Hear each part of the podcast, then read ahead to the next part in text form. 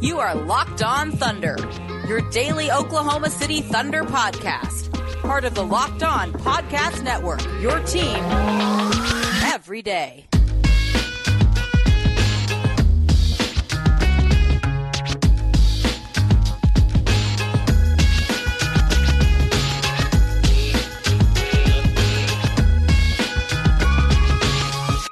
Let's get it going on the Locked On Thunder podcast, on the Locked On Podcast Network, your teams every day. I am your host, media member, and editor in chief over at thunderousintentions.com, Rylan Stiles. You can follow me on Twitter at Rylan underscore Stiles. Follow the show on Twitter at LO Thunderpod. Email the show, LOThunderpod at gmail.com. On today's show, we are diving into the Oklahoma City Thunder getting a big game out of Alexei Pokusevski and Ousmane Dieng. SGA is trending in the right direction with his injury, and Jalen Williams provides another great outing that leads questions on what his role is with the team when they're fully healthy. And we're going to talk about the one weakness that we've seen so far for the Thunder in the preseason. So the Thunder wrapped up their home preseason slate on Sunday. Uh, they played Maccabi, and it was the also the final game that they play against a non NBA team. Uh, so they're going to go to Detroit Tuesday and San Antonio Thursday, and then the preseason is over with, and it's time for the real deal on the 19th against Minnesota.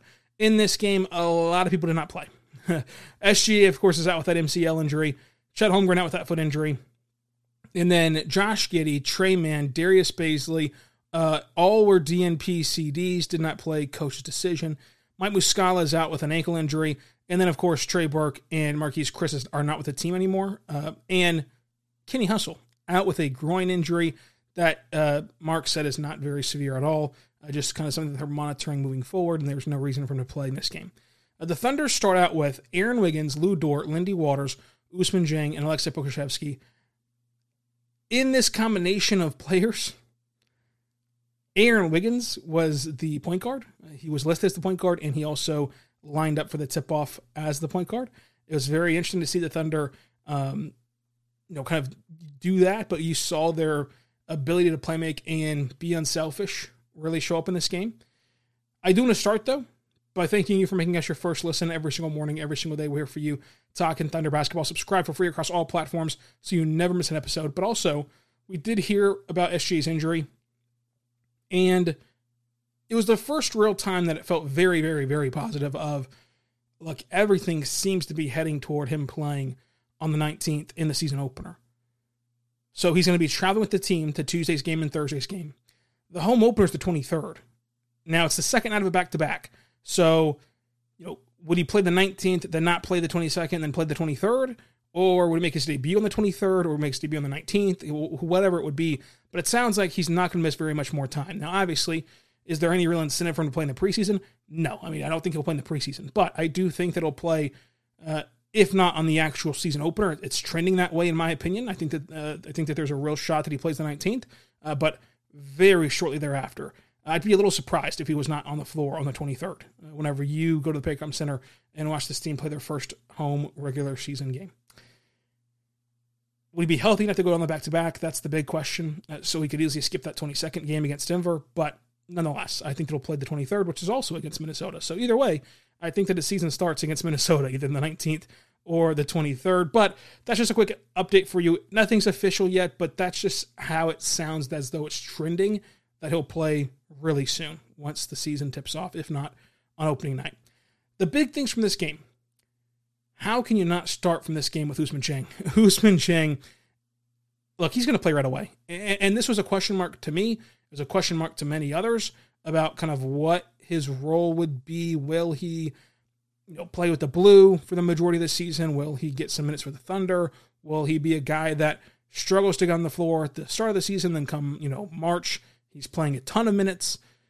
And it's still hard to pinpoint the exact total numbers of minutes he's going to play because you do have to add back SGA, Josh Giddey, Tre Mann, Darius Bazley, uh, Mike Muscala, Kenny Hustle. All those guys are going to get minutes, and there's only so many to go around throughout a contest of a basketball, a basketball game, obviously. Um, so all those guys are going to deserve minutes, but I think that he's going to get on the floor right away because we, we've already talked about his defense. His defense is NBA caliber right now. But Sunday was the most comfortable he's looked on the offensive end 18 points, four assists, four rebounds, a steal, 66% from the floor, two for four from three. He did great cutting to the basket. He needs to start dunking. And I wonder if the non dunks yesterday were just a, a byproduct of that knee contusion that he was suffering from uh, that held him out of Thursday's game. But you know, if he slams a few of those home, he doesn't smoke the layup, and he has these point totals even higher than uh, 18 points. He at least has 20, if not more than that. You know, probably 20, 22 ish in that neighborhood. Uh, he had a steal defensively. I think also his his just comfortability with the ball in his hand stood out, and this was the first time, even dating back to the summer league, where it felt like he was very sure of himself and very um, into the game as a playmaker, as an offensive weapon uh, for this team. Uh, he was great dribbling. He was great as a passer, and he used his size very well to to be able to go to the rim.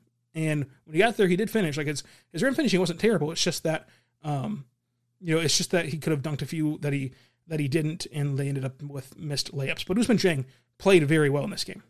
I, I think that Ousmane Dieng has enough talent on both ends of the floor. And if you told me that he starts out at 15 minutes per game, I would not be stunned.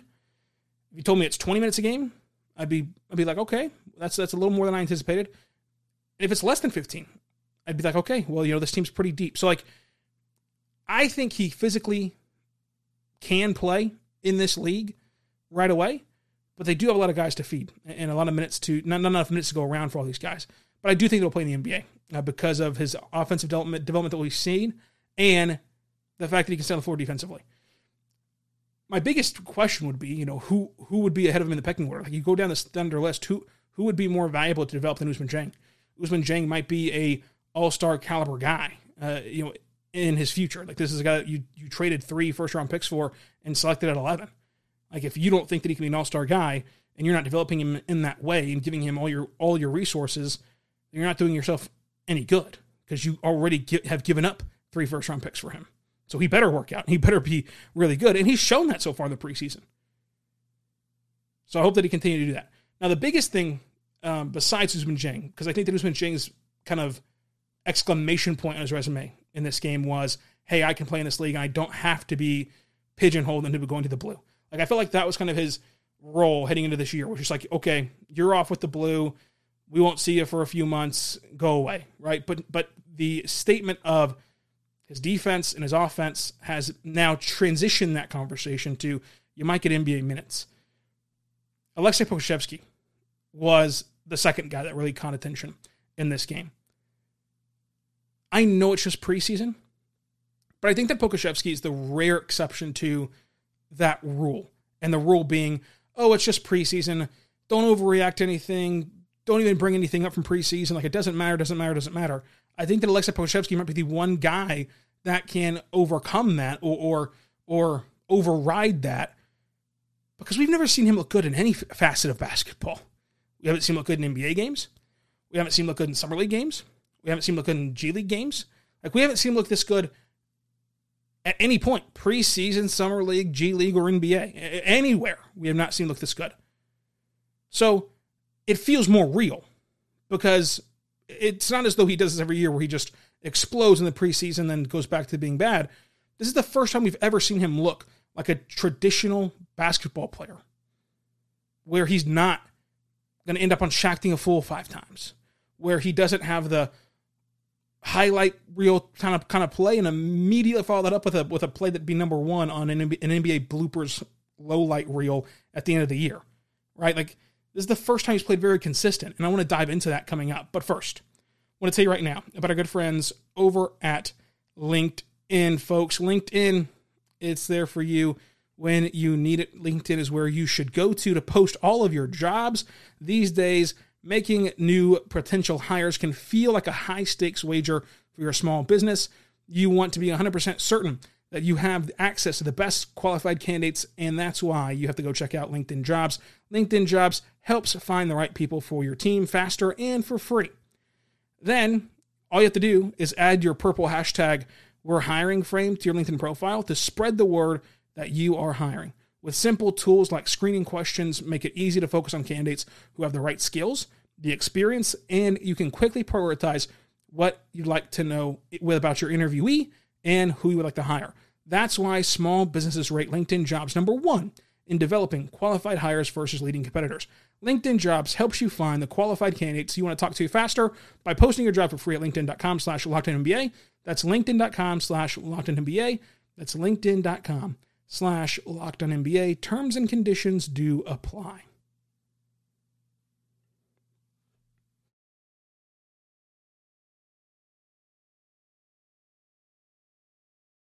We are back on the Locked On Thunder podcast, on the Locked On Podcast Network, your teams every day.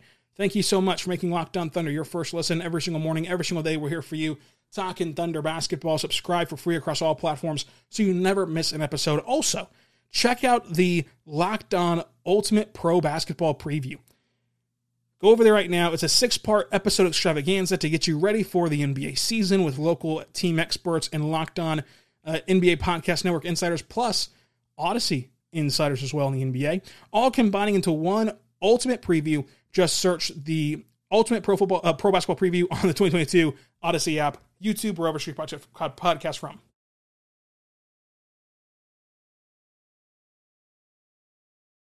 Let's start now by diving into Poku's performance. So Ousmane Dieng, he flashed ball handling, he flashed playmaking, he flashed rim finishing in this game. Also, Two for four from three for Ousmane Dieng, 18 points, four assists, four rebounds, a steal. Like all that stuff looked comfortable and real for him. Aleksej Pokusevski looks like he's taking a step in his NBA career. We have to put the context to it. Before we just throw it out and say it's preseason, or before we throw it and say, well, he's playing you know non-NBA teams in these last two games. The context around this is Poku was taking what was taken higher than many people thought he would be taken in the 2020, 2020 NBA draft, obviously. The Thunder trade up to go get him. He's their guy. Many people thought that he would not be in the NBA until this year. Like many people thought that he'd be staying overseas. The Thunder brought him over right away. He went from the second division to the NBA. That is a massive jump. Plus the pandemic and the weird off seasons. This is the first true NBA off season he's ever had. And the conversation around Poku is different. Right? I think that at times fans can hear optimism from other sources, right? You know, fan, other fans, whatever, podcasts as well, and be like, well, you guys talk about Pokusevski every year and he's never any good.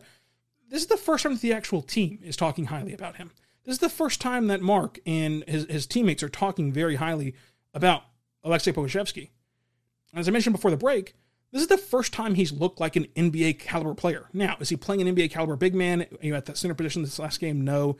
Is he, is he playing NBA caliber you know guys in these last two games? No. But this is the first time, no matter the setting, he's looked good. It's 15 points. It's 66% from the floor, three for six from three. He did not miss a shot inside the perimeter. He also had 10 assists, a couple potential assists that did not go down, five rebounds, and a block. He looked good in that center spot. And you can really tell the the muscle and the weight that he's put on. You can tell how it impacts his game, how it makes him more balanced, how it makes him more um, you know, able to absorb contact on both ends and, and stand his ground. He doesn't get bumped off a spot easily on either side of the floor. He looks different. And it looks like the game slowed down for him, and he said that as much. You know, he said as much last game, you know, after last game. The game looks like it slowed down for him. He looks more comfortable and he looks resided to the fact that, hey, I'm not going to be this superstar, right? I'm not going to be this, you know, MVP, this unicorn seven footer that can dribble behind my back and make these fa- fancy passes and shoot from three and and go dunk on somebody. Like he he looks finally calmed by okay, the pressure's off me to be that. Can I just be an NBA player? And the answer is yes. He looks like an NBA player. He's doing a great job of connecting has been the big phrase uh, you know around OKC of, of connecting the offense, connecting everything together as a team, and not going for the extraordinary play, but instead mastering the ordinary play. He's done a great job of that. And where Pokusevski wins in this development is if he can figure out how to be a normal NBA player, run of the mill NBA rotational player,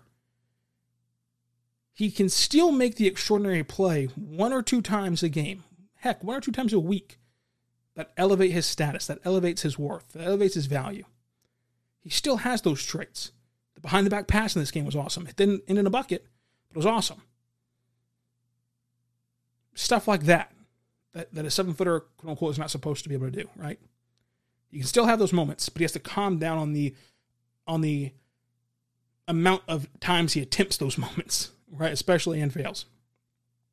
He looks more patient. He looks more comfortable. And as he said in, in his post game, the game has slowed down for him, and he feels better. He feels a lot better about it. And also yesterday was the first time he's ever been excited to talk to us post game as the media.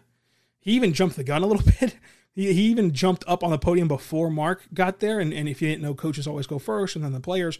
He was actually up there like two or three minutes before Mark even walked down to the room. It was it was incredible how much he wanted to talk to us yesterday and, and, and how interactive he was yesterday felt a lot different than what usually does. Like Poku is just more comfortable. Jalen Williams, though, I think that what Jalen Williams did yesterday is kind of his role. I, I think that Jalen Williams yesterday, the game was slow, the game was sluggish, it was sloppy. OKC was losing, right?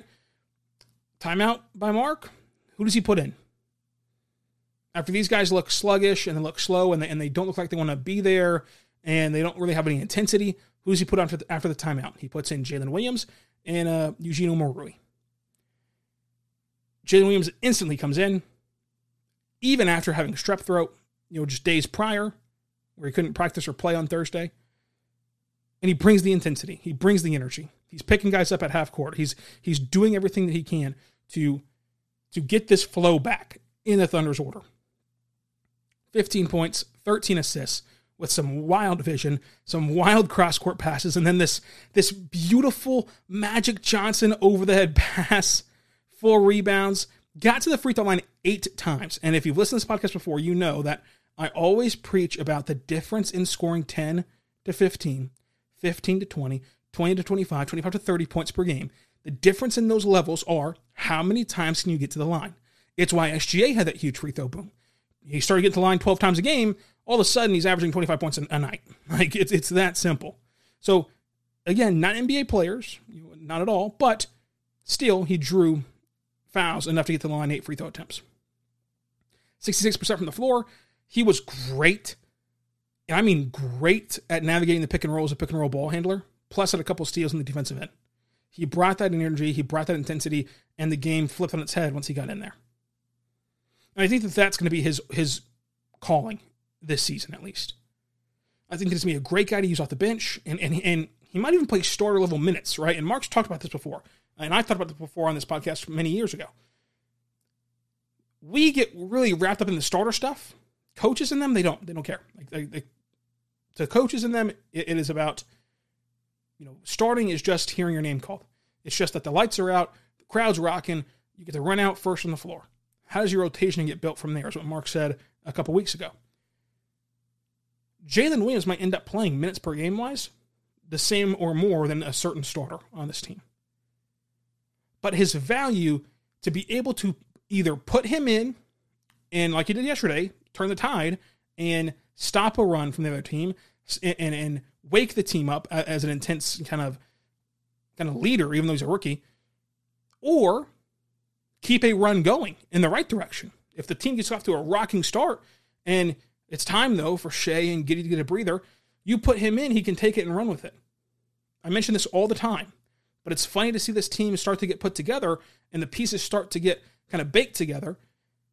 This team is being built differently than the last team, than the last run that the Thunder had with KD and Russ and, and, and Harden and them. It's being built back to front instead of front to back.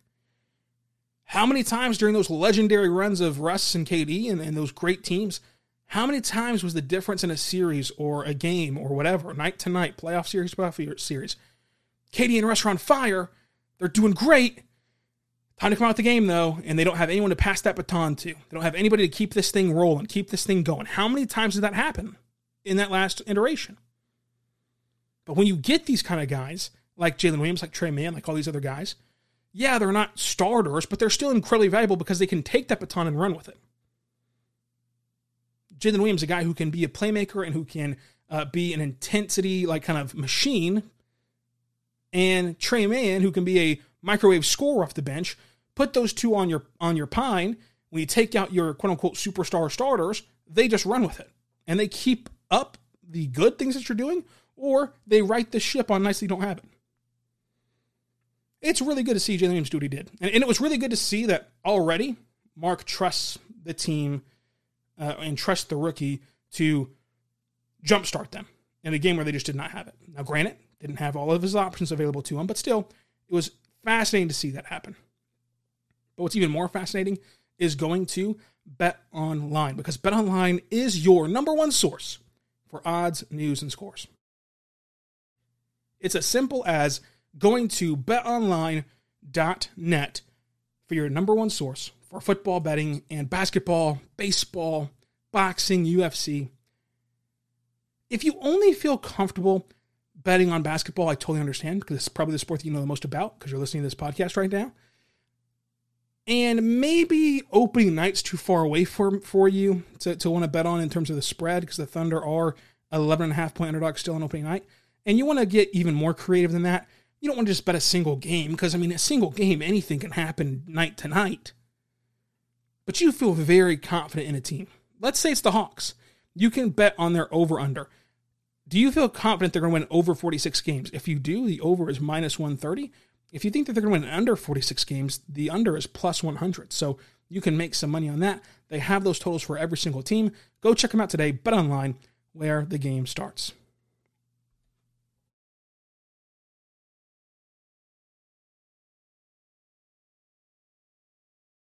We are back on the Locked On Thunder podcast, on the Locked On Podcast Network, your teams every day. I want to talk about what Mark said afterward about Jalen Williams and not playing with a true point guard.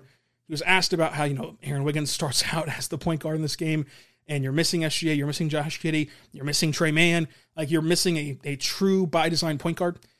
And some of the comments to that quote was, well, Jalen Williams had 13 assists and he played point guard in college. Yes, understand understand that kind of quip, but that's not his design designated role in the NBA his role in the NBA is not to be a point guard, shooting guard, small forward, whatever you want to call him. It's not to be a point guard. And Mark says that that's how this team's built to play with no point guard. To just keep up this ball movement, keep up this kind of you know whip it around, keep the defense off balance, and then just add a great passer in Josh Giddey to it, add a great playmaker in SGA to it. So with that being said, Jalen Williams just had a 13 assist game, and it's obviously that he can handle you know point guard duties and handle playmaking duties how many reps as an on ball playmaker does Jalen Williams get whenever this team's fully healthy? That's where I think that, you know, while we love Jalen Williams, and I do too, I, I, I think that he can be an all star in this league. I really do. While we love Tre Mann's explosiveness, I do too. I think it's better for this team if they don't start. Again, starting as a lot of pomp and circumstances doesn't really matter. It matters more how you close a game. It matters more how you how you, how you, you know, distribute your minutes.